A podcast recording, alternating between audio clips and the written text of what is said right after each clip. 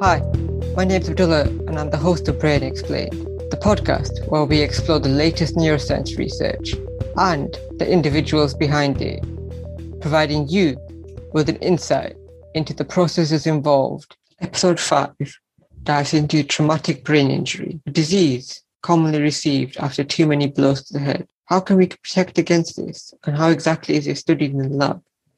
If that piques your interest, then be sure to check out this episode because we cover this and much more.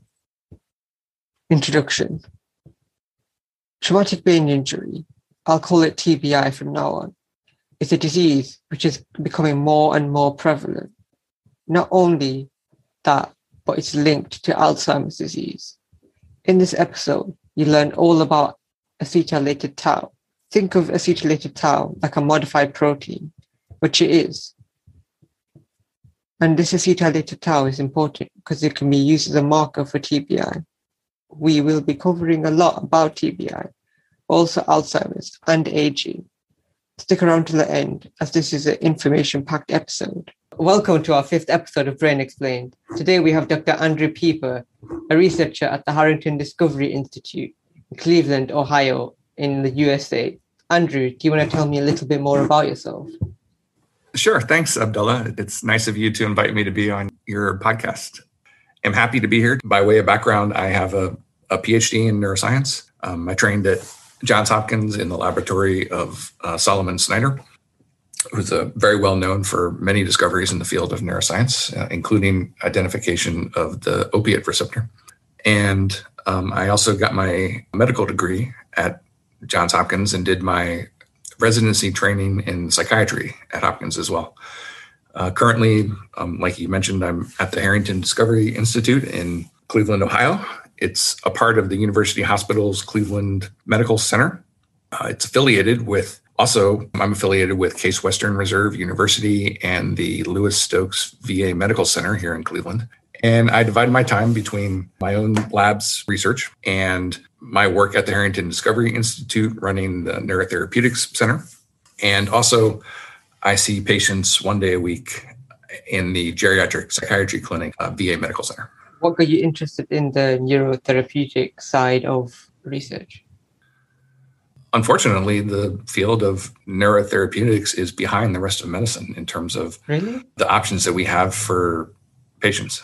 A, a lot of the peripheral disorders, cardiovascular, for example, renal, etc., those physiologic systems have been very well understood for a long time. And we have really good medicines that are helping people live a lot longer. There's still a lot to be discovered in those areas and a lot of improvements to be made. But I want to emphasize that there has been a tremendous amount of progress made in those areas compared to the options that we have for treating patients with any manner of neuropsychiatric disease. What got you interested in this area of research as a young scientist? I was always interested in the brain and I was always interested in psychology and philosophy. When I went to college, I went to a small liberal arts college in Richmond, Indiana called Earlham College. And I majored in biology and chemistry. And I just really loved science all my life. And I decided to pursue uh, MD PhD training because I loved learning about how the body works. I loved learning about the deeper aspects of science, and I wanted to be able to apply those to ultimately help people. And regarding your what got you interested in this particular area, studying acetylated tau and traumatic brain injury? Well, it's not well known in the popular culture, but traumatic brain injury is actually the third leading cause of Alzheimer's disease, directly behind genetic risk factors and aging, which are the top two causes of Alzheimer's disease. And as most people know, Alzheimer's disease is going to be an epidemic, rapidly expanding population if we don't find new treatments to help patients. TBI also, in and of itself, is a huge problem for society. Um, it's a chronic condition that is associated with all manner of different progressively worsening neurological symptoms, including cognitive impairment over time, as well as depression, anxiety, and, and other psychiatric manifestations. And, and so my lab has been focused on these two conditions, mostly because I believe it's the place where we have the chance to make the biggest impact um, in the field, the biggest impact on human health. The specific question about why did we start working on acetylated tau traces back to a, a scientist in our group, a, a, research scientist now, who started as a, a postdoctoral fellow named Min Kyoo Shin, who had just been studying the link between TBI and Alzheimer's disease and had noted that in a paper that hadn't been incredibly well publicized but was published and solid data showed that in the brains of some people with Alzheimer's disease that the tau protein had been shown to be acetylated. People weren't quite sure what this did, what were the consequences of it, but given the link between traumatic brain injury and Alzheimer's disease, he and I were talking about it, and he proposed looking at whether or not this might happen in um, TB as well, simply because we have a very robust model of TBI in the lab, and it was a very direct question to ask. And the thinking was that it might be a link between the two. So that's how we got started on that. And that was probably about five years ago. What is the common model which is used for traumatic brain injury? Well, there's no perfect model of traumatic brain injury, no perfect laboratory model of traumatic brain injury. Uh, and the truth is that most of the people who suffer from a traumatic brain injury, they have very complicated clinical scenario that's not an isolated one specific form of injury. And so um, the model that we use involves aspects of global concussive injury, as well as acceleration, deceleration, as well as a component of the early phase of blast wave exposure. So there's three different modalities of injury, and we model this in in the laboratory by exposing anesthetized mice to a um, the force that's generated when a mylar membrane is burst at a defined distance from their head. Uh, what and is the mylar membrane? The mylar membrane is just a, a thin membrane that we um, have calibrated to burst at a specific pounds per square inch. So the the mouse is fixed in a holder; its entire body is is shielded from the force with just its head exposed, and then we close the chamber and we increase the pressure on one side to the point where the mylar membrane bursts, and that sends a jet of air that causes this very characteristic progressive injury in mice. And so we like the model because it's very reproducible and it progresses over time. And so initially we see that uh, the axons degenerate. And then over the course of time, we've looked at time points as late as 15 months after injury. The injury continues to progress to the point where nerve cells start to die as well. So I think it's it's got a lot of features that we feel make it applicable to the human condition. We've also looked at various metabolomic changes in the blood from animals after they've been exposed to this injury and, and shown that the patterns match what people have published in blood samples from human TBI as well. We're currently exploring what the ramifications of those changes might be, but at this point, we're just simply happy that it recapitulates some of the key aspects of human TBI. What aspects does it recreate well compared to which aspects does it not recreate well? Begins the process with axon degeneration. Axons are some of the most highly energetically demanding structures. They're also long, fragile, and, and, so it takes a lot of energy to maintain their membranes and maintain their internal structure. And so they're very susceptible to all manner of different injuries, including the forces that happen with a with a traumatic brain injury. So axon degeneration is something that happens early in a human TBI, and that's also what happens very early in our model of, of TBI. So it begins with axon degeneration, and then we observe a characteristic decline in cognitive function, such that about two weeks after injury, the mice have a hard time forming new memories, learning tasks. And how long would that take in humans? It varies on the type of injury that a human has. So, characteristically, what happens a lot though in people is that the initial injury starts and then things progress over time. And so uh, they continue to get worse. They can continue to get worse, not all the time, but they can continue to get worse. And that's what we see with our animals as well. Do you use these three methods at the same time? They all occur more or less simultaneously in our same way because the head is the head is not restrained. The body is, but the head is not. So it moves somewhat rapidly and then back into place after the the jet of air exposure. And you mentioned that TBI increases the risk of other diseases, such as Alzheimer's disease. Hmm. Why do you think that is the case? Really important question. That's what we're trying to yep. um, study. And people don't know the answer. So it could be many different things. We've been studying this in the lab for the past few years, and we've seen a couple of things that we think might be pointing us in that direction. One is this early acetylation of the tau protein after TBI that we've shown now in this paper that you contacted me about uh, happens in both animal models and in people after TBI.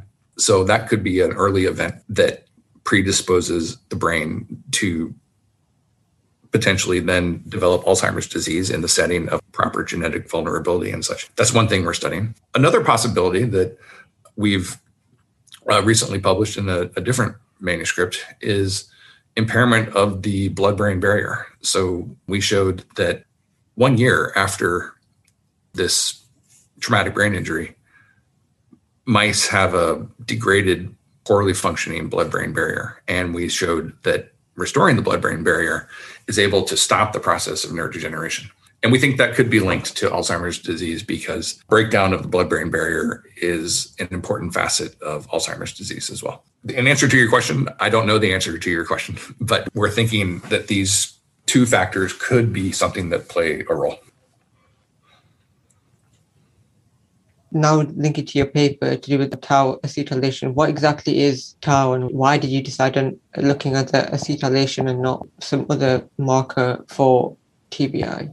Uh, tau is a protein that basically functions to hold microtubules together. That's one of its main functions. And microtubules are very important in axon structure. So, modification of the tau protein has been studied extensively in Alzheimer's disease. It's it's an unusual protein in that it's incredibly highly modified by multiple forms of what's called post-translational modification. The one that's been studied the most is phosphorylation uh, we became interested in acetylation. It's it's simply an addition of an acetyl group to various lysine residues within the compound, and we became interested in that because we um, had seen the paper that I mentioned earlier, where it had been identified um, in the brains of patients with um, Alzheimer's disease. I, I, should also say that in that in the publication, it was also shown that patients with chronic or chronic traumatic encephalopathy, which is disorder of the brain uh, that happens with multiple injuries, that those patients also showed acetylation of tau as well. And so that's what made us think that it might be linked to the acute process after a traumatic brain injury. You mentioned in the paper that there's many different types of tau acetylation. Why did you look at the two different types that you looked at and not the other type? Those were the sites that had been shown to be acetylated in human Alzheimer's brain. And so those were the ones that we started with. There are actually upwards of 20 different acetylation sites all around the microtubule binding domain of the tau protein. And currently in the lab, we are uh, mutating each one of those sites to where it can not be acetylated. And then we're studying, or in an acetylation mimetic form, and then we're studying the consequences of that on the function of tau.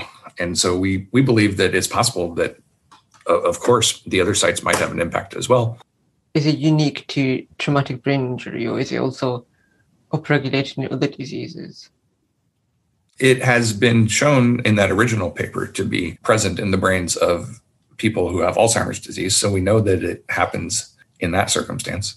We don't know about other diseases. We're currently looking. We we showed that acetylation of tau from the brain can be detected in the blood. And we showed that in people who have had a traumatic brain injury, acetylated tau is markedly increased. We also looked in people who had had uh, two other forms of head injury, a subarachnoid hemorrhage or an intracranial hemorrhage. In those cases, acetylated tau was not detected in the blood. So there may be some degree of specificity for traumatic brain injury um, as opposed to other brain conditions and um, that's something that we're we're interested in looking at. We'd be interested to know is it a general process that is involved in neurodegeneration across multiple disorders such as Parkinson's disease, for example, or amyotrophic lateral sclerosis. And those are just all things that we are in the process of looking at. In your paper, you tested two. Um, in your paper, you tested two anti-inflammatory drugs, were shown to decrease the levels. Why do you choose them two drugs? Reason that we chose those two medicines are that they are unique amongst their entire class of medicines, and that they inhibit the enzyme that adds the acetyl group onto tau. So those two medicines that you mentioned are uh, and diflunisal, and they are members of the non-steroidal anti-inflammatory drug class, classically used for inflammatory conditions, uh, such as rheumatoid arthritis, for example. But what had been shown by another group was that out of all the NSAIDs, salsalate and diflunisal both had this unusual ability to also inhibit the P300 CBP acetyltransferase enzyme. And that happens to be the enzyme that adds the acetyl group onto tau.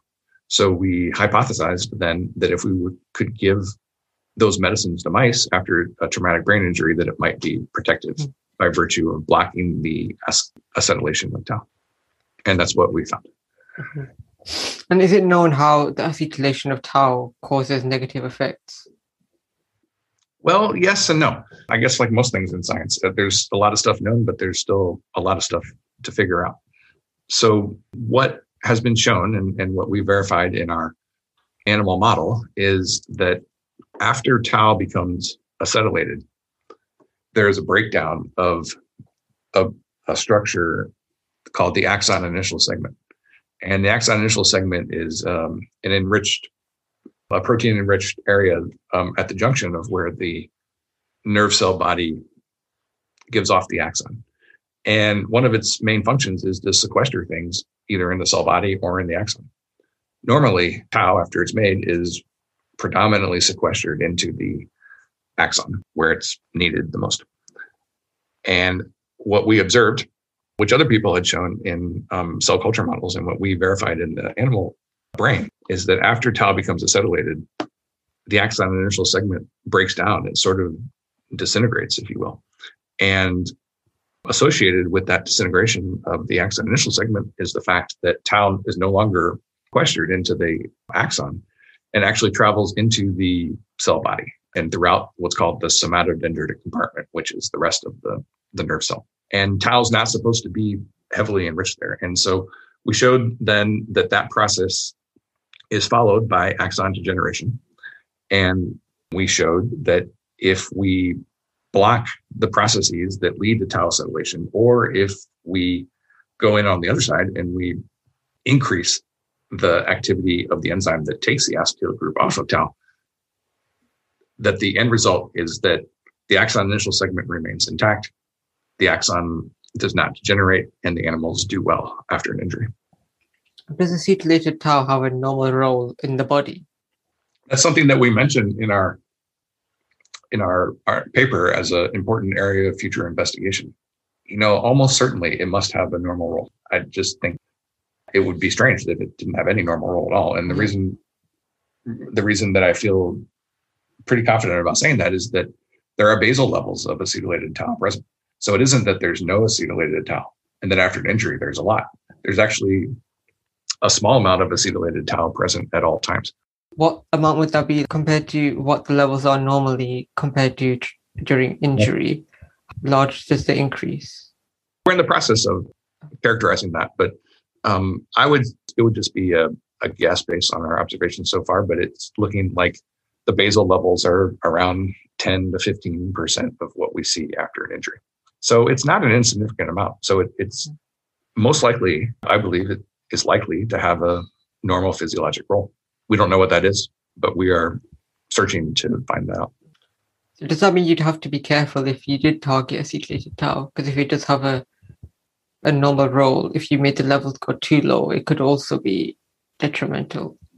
I suppose if it would remain to be seen what is that function and, and what would be the danger of shutting it down in the setting of an injury. It is seldom that you actually could achieve a hundred percent effect of, anything because everything in biology is in equilibrium. So it would be, it would be unlikely to completely shut it down. But yeah, you'd want to be aware of what the consequences might be if you did it. But I would say right now the the um, balance of the data favors that in the acute setting of an injury, it would be wise to uh, lower your amount of acetylated tau to slow down the neurodegenerative process.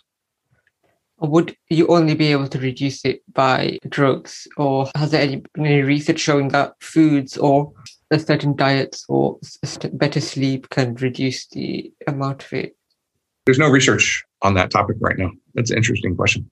I would be interested in looking. This is just a hypothesis into exercise and the levels of acetylated tau, especially because traumatic brain injury does occur a lot with people who do a lot of exercise because they have a higher chance of traumatic brain injury. But could it also be because exercise is somehow affecting this as well? Uh, it would need to be investigated. And in general, exercise is thought to do many good things for, for brain health. We've not looked yet at whether or not exercising animals, for example, changes the basal level of acetylated tau. Could the increase be a compensatory mechanism because of traumatic brain injury causing some change and then the increase in this is just start right now, and then the increase in acetylated tau is leading to try to cover up some other decrease in a protein. I'm not quite sure. What do you mean by that? So you said that acetylated tau has a normal functional role. Could its increase during injury be to cover up for some other damage caused to a different protein? The question you're asking is could it be like an attempt of the brain to repair itself to compensate for, for yeah. something? It's possible. Um, it it could be that. It could be a consequence of something else that's happening and it just happens to get acetylated because other events are happening as well. At, at this point, it's it's not known. What brain regions does this acetylated tau normally appear in?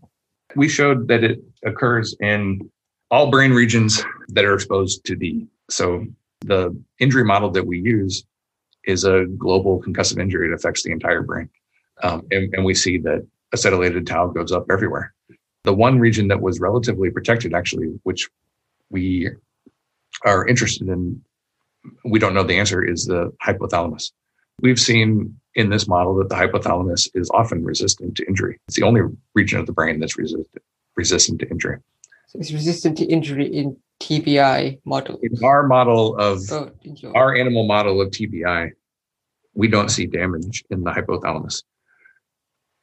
And we don't know is that because there's something unique about the hypothalamus, the neurons, or the, the cells that compose it, or is it something that is it's anatomically shielded from the injury in some way. And we're thinking now most likely the latter, because in this paper we showed that if we look at mice in which they've been genetically altered to express a tau mimetic, that that is, in, all cells in the brain, that that is very damaging to the hypothalamus. So it's not, we don't think it's that the hypothalamus is in some way physiologically endowed with cells that are more resistant. We think it's probably just a unique feature of our model that it doesn't happen to, to harm the hypothalamus. Could the hypothalamus express less tau in some way, and then that could lead to less? Yeah, we've seen no evidence of, of that. Regarding the two drugs that you tested, are you looking to do any further research on these drugs to find out if they can be used for people with TBI or other conditions? Absolutely. We we hope to be able to investigate that collaboratively with people who are who are studying TBI or Alzheimer's disease. The the one that I would recommend for anybody who's interested in looking at this is to use diflunisal because it's substantially more potent at inhibiting the um, acetyltransferase than salsalate.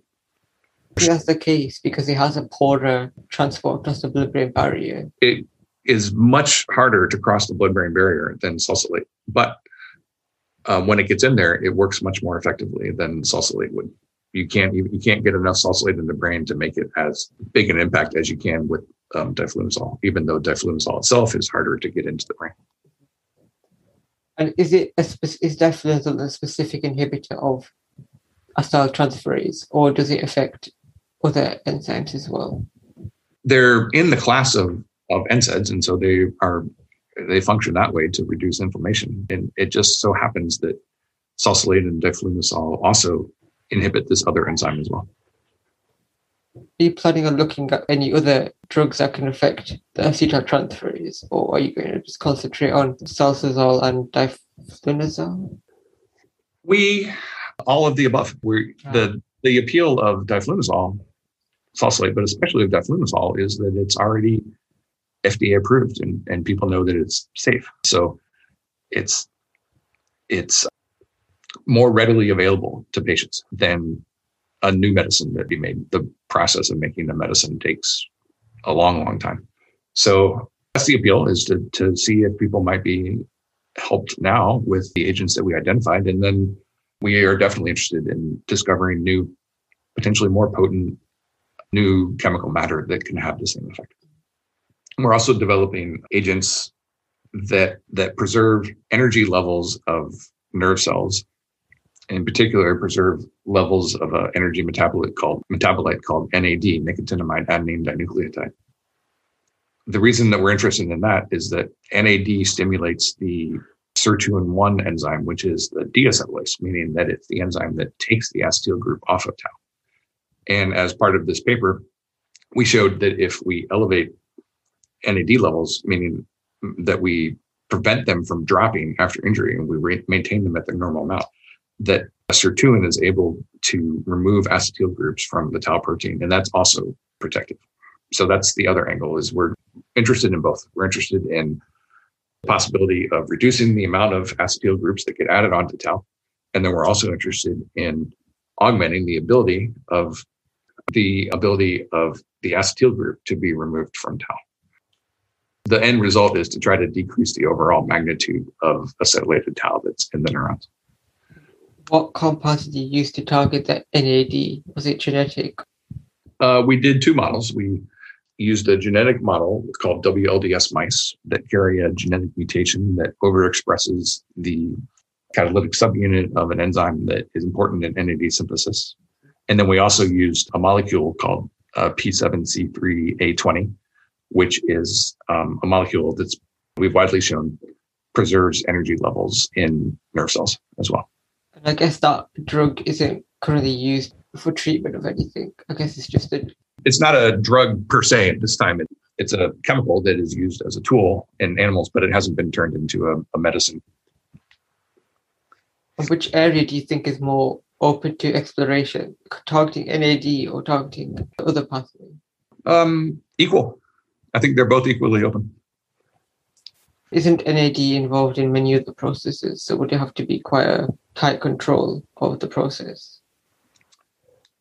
NAD is involved in many processes, and in general, um, elevating NAD or preserving it from falling is a good thing. So, I think both angles on converging on tau are likely to be very helpful. And regarding the other acetylated tau types, are you looking to see if any of them have any different effects in TBI?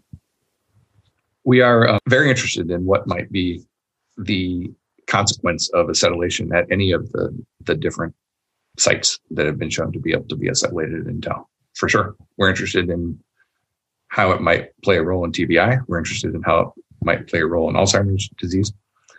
And then um, we're interested in extending that out to other models of neurodegeneration as well with the acetylated tau, do you think it has the same residues have a role in any other diseases? What What do you mean by the question? Do you think that the acetylated tau at these residues plays a role in other diseases such as uh, Alzheimer's or Parkinson's or some other the degenerative disease?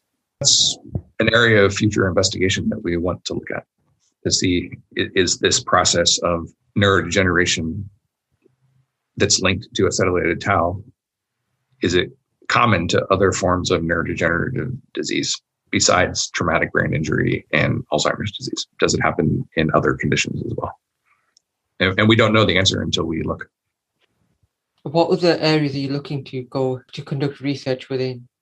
We're interested in basically understanding how nerve cells live and die um, in the brain with the expectation that that's going to create a discovery of new therapeutic opportunities uh, for patients. So, any particular cells or brain regions that you concentrate on?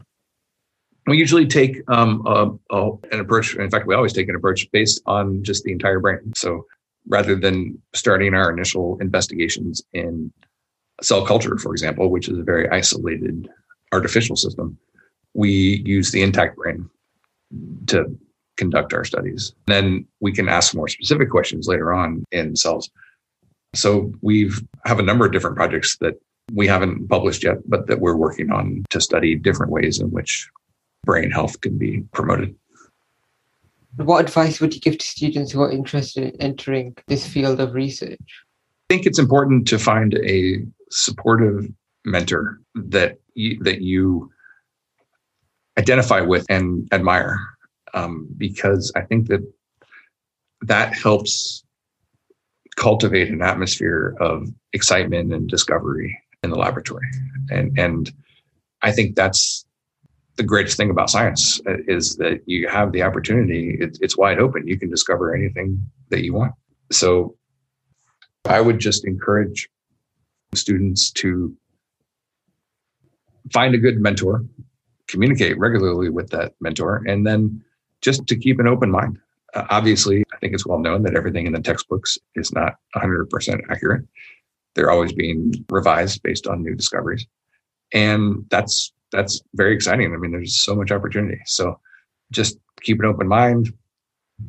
Don't feel locked into one particular technique or area of discovery, but but ask the bigger question. And what I try to encourage people to do is always keep in mind how can this influence human health?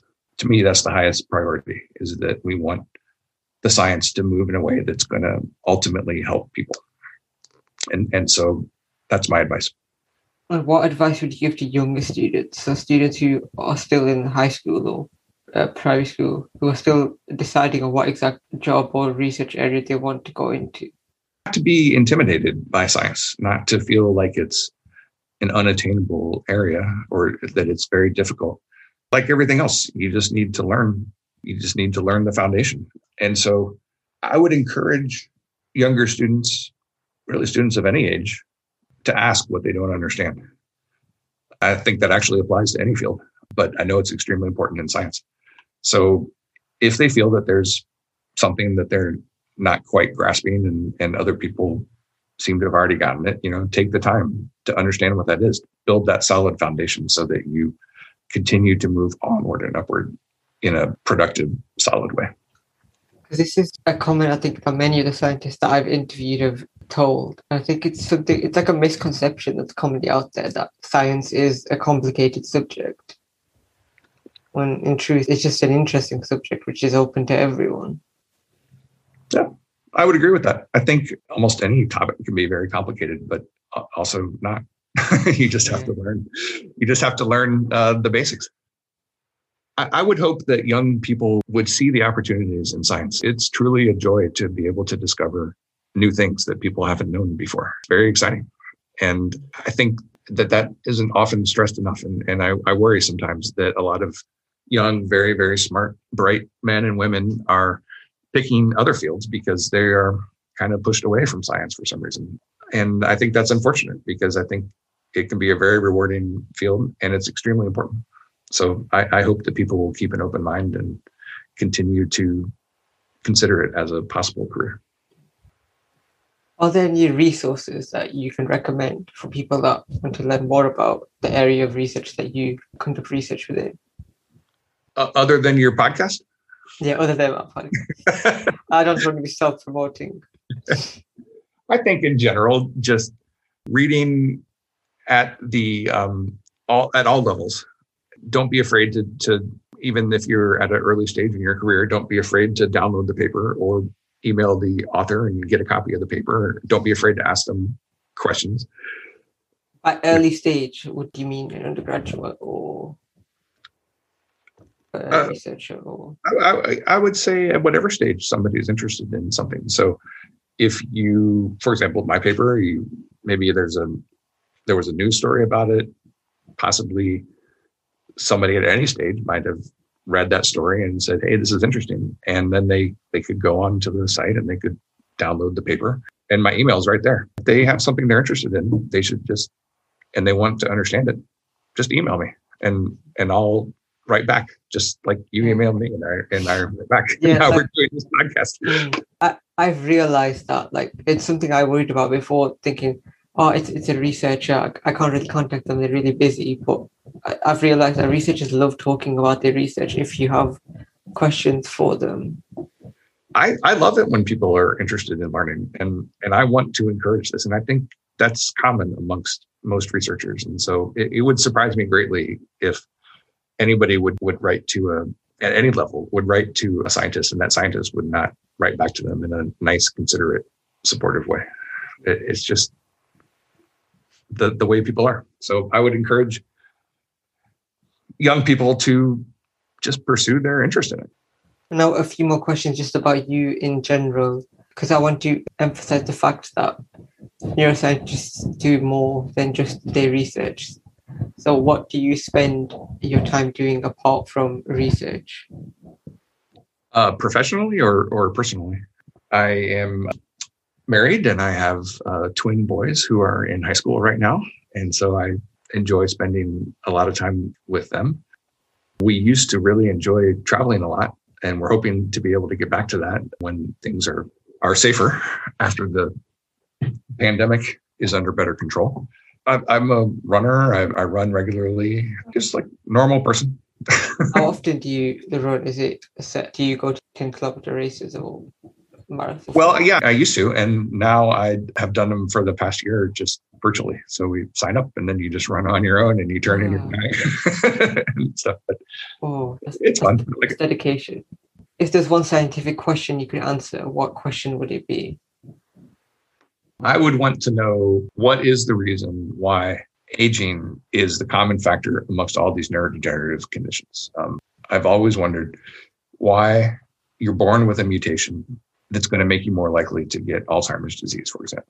Why does it take 60 years to develop it? Mm-hmm. What are the changes that are happening? So, and when does it initially start to develop? Chances are, I think it's pretty well accepted now that the process starts very, very early.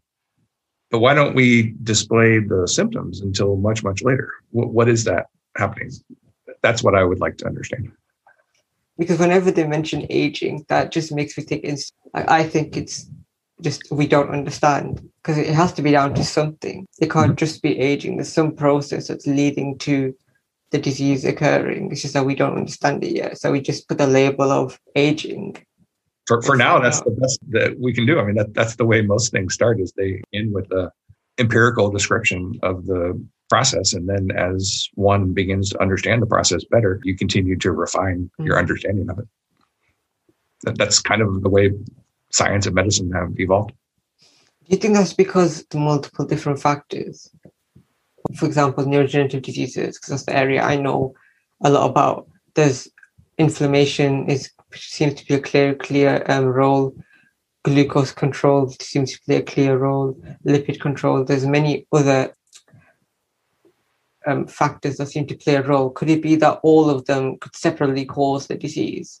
It's just that aging can lead to any one of these five, six, or seven different processes going wrong. You're asking an enormous question. I, I, I so again, it's I think it's just important to keep an open mind and and keep chipping away steadily at the things that we can answer and, and to push the field forward. So it's if I had to bet, I would bet that it's multiple factors that converge on increasing people to be pushed to a certain point where they then are in the realm of manifesting these symptoms of disease. But it's going to be different for every disease. It's going to be different for every person. Uh, it, there's there's a lot to be discovered, and, and we don't know the answer.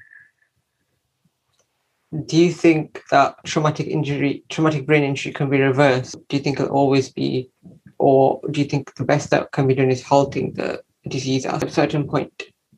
I do think it can be reversed. Uh, we um, recently published a paper uh, before this paper that you contacted me about in the proceedings of National Academy of Sciences, um, USA, showing that if we delayed treatment in mice until one year after their injury that we could then reverse the neurodegenerative process and restore their ability to have normal cognitive behavior.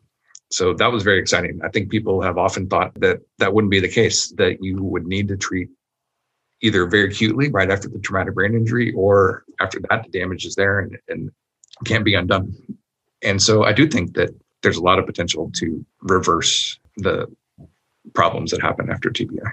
How long do you think it will take to develop a successful cure for something like TBI or other neurodegenerative diseases?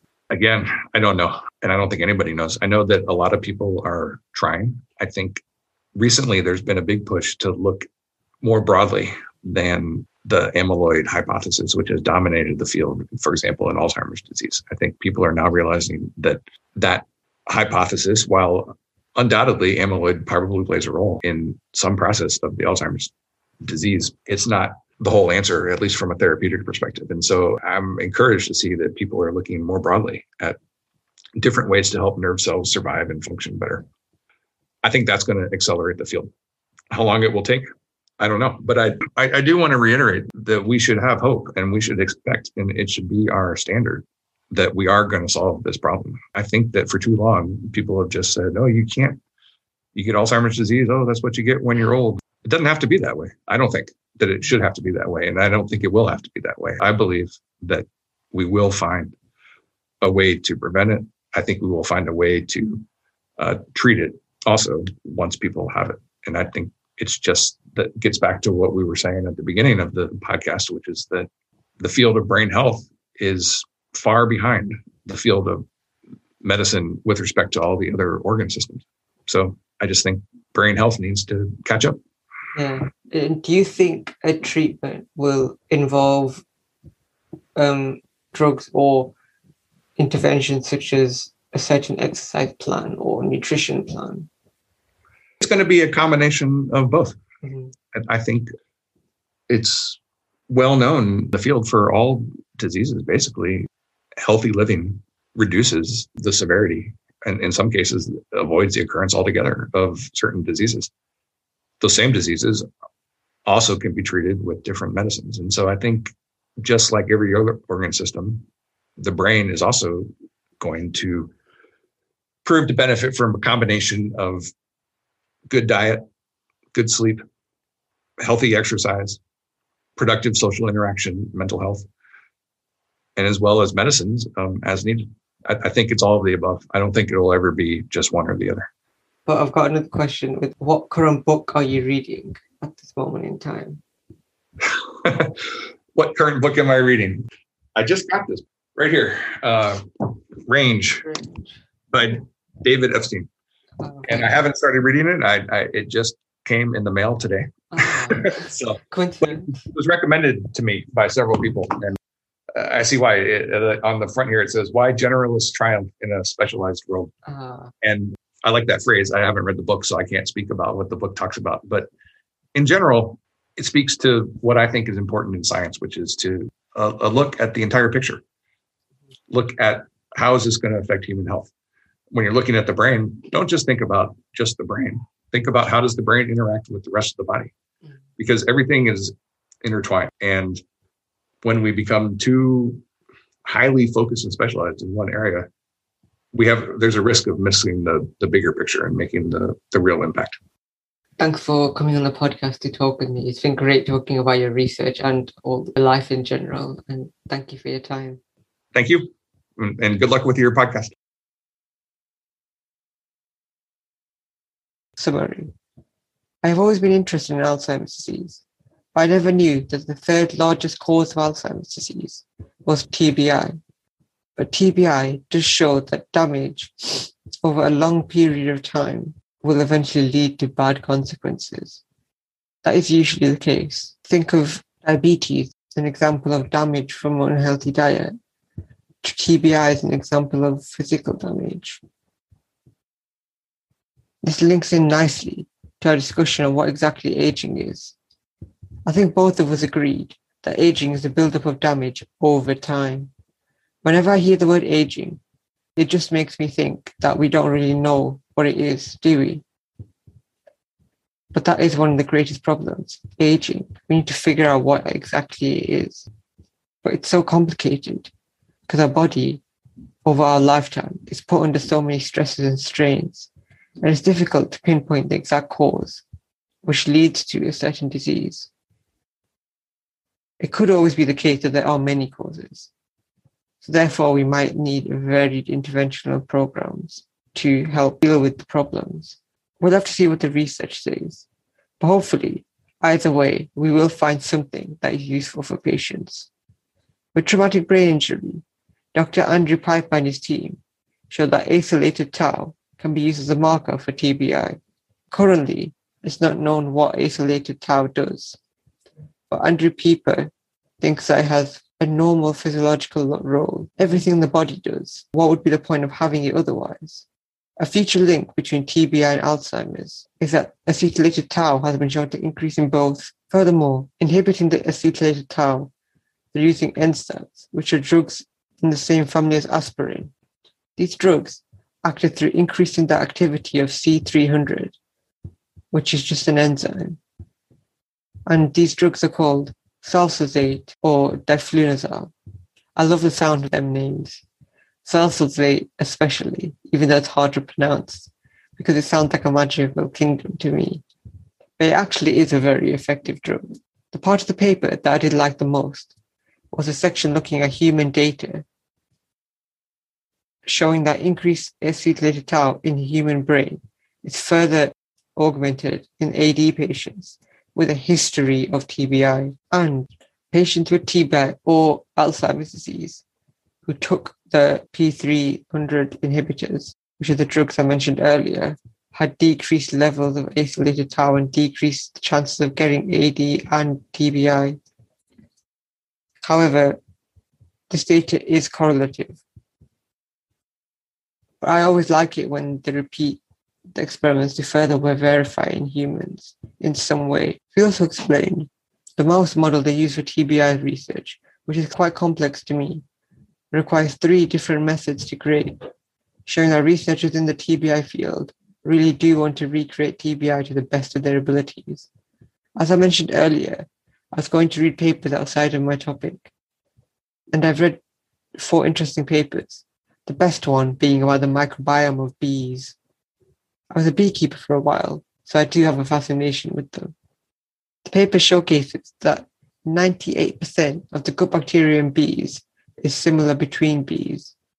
However, there is still variation and seems to be quite important. If you are someone who wants to come on the podcast, or you have a question you want to contact me with, that's the end of the fifth episode. I hope you enjoyed it. If you are someone who wants to come on the podcast, or you have a question you want to contact me with, you can send it to the Twitter or LinkedIn accounts, or you can email me through brainexplained at outlook.com. I'll put the links in the description. I also want to thank the British Neuroscience Association for providing me with the funds to buy the technical equipment and advice on the organization of the podcast. Don't forget to check out their website. They have a section with my podcast on as well. Don't forget to subscribe so you won't miss the latest episode. And definitely check out the links if you're interested in exploring any of these areas of research further.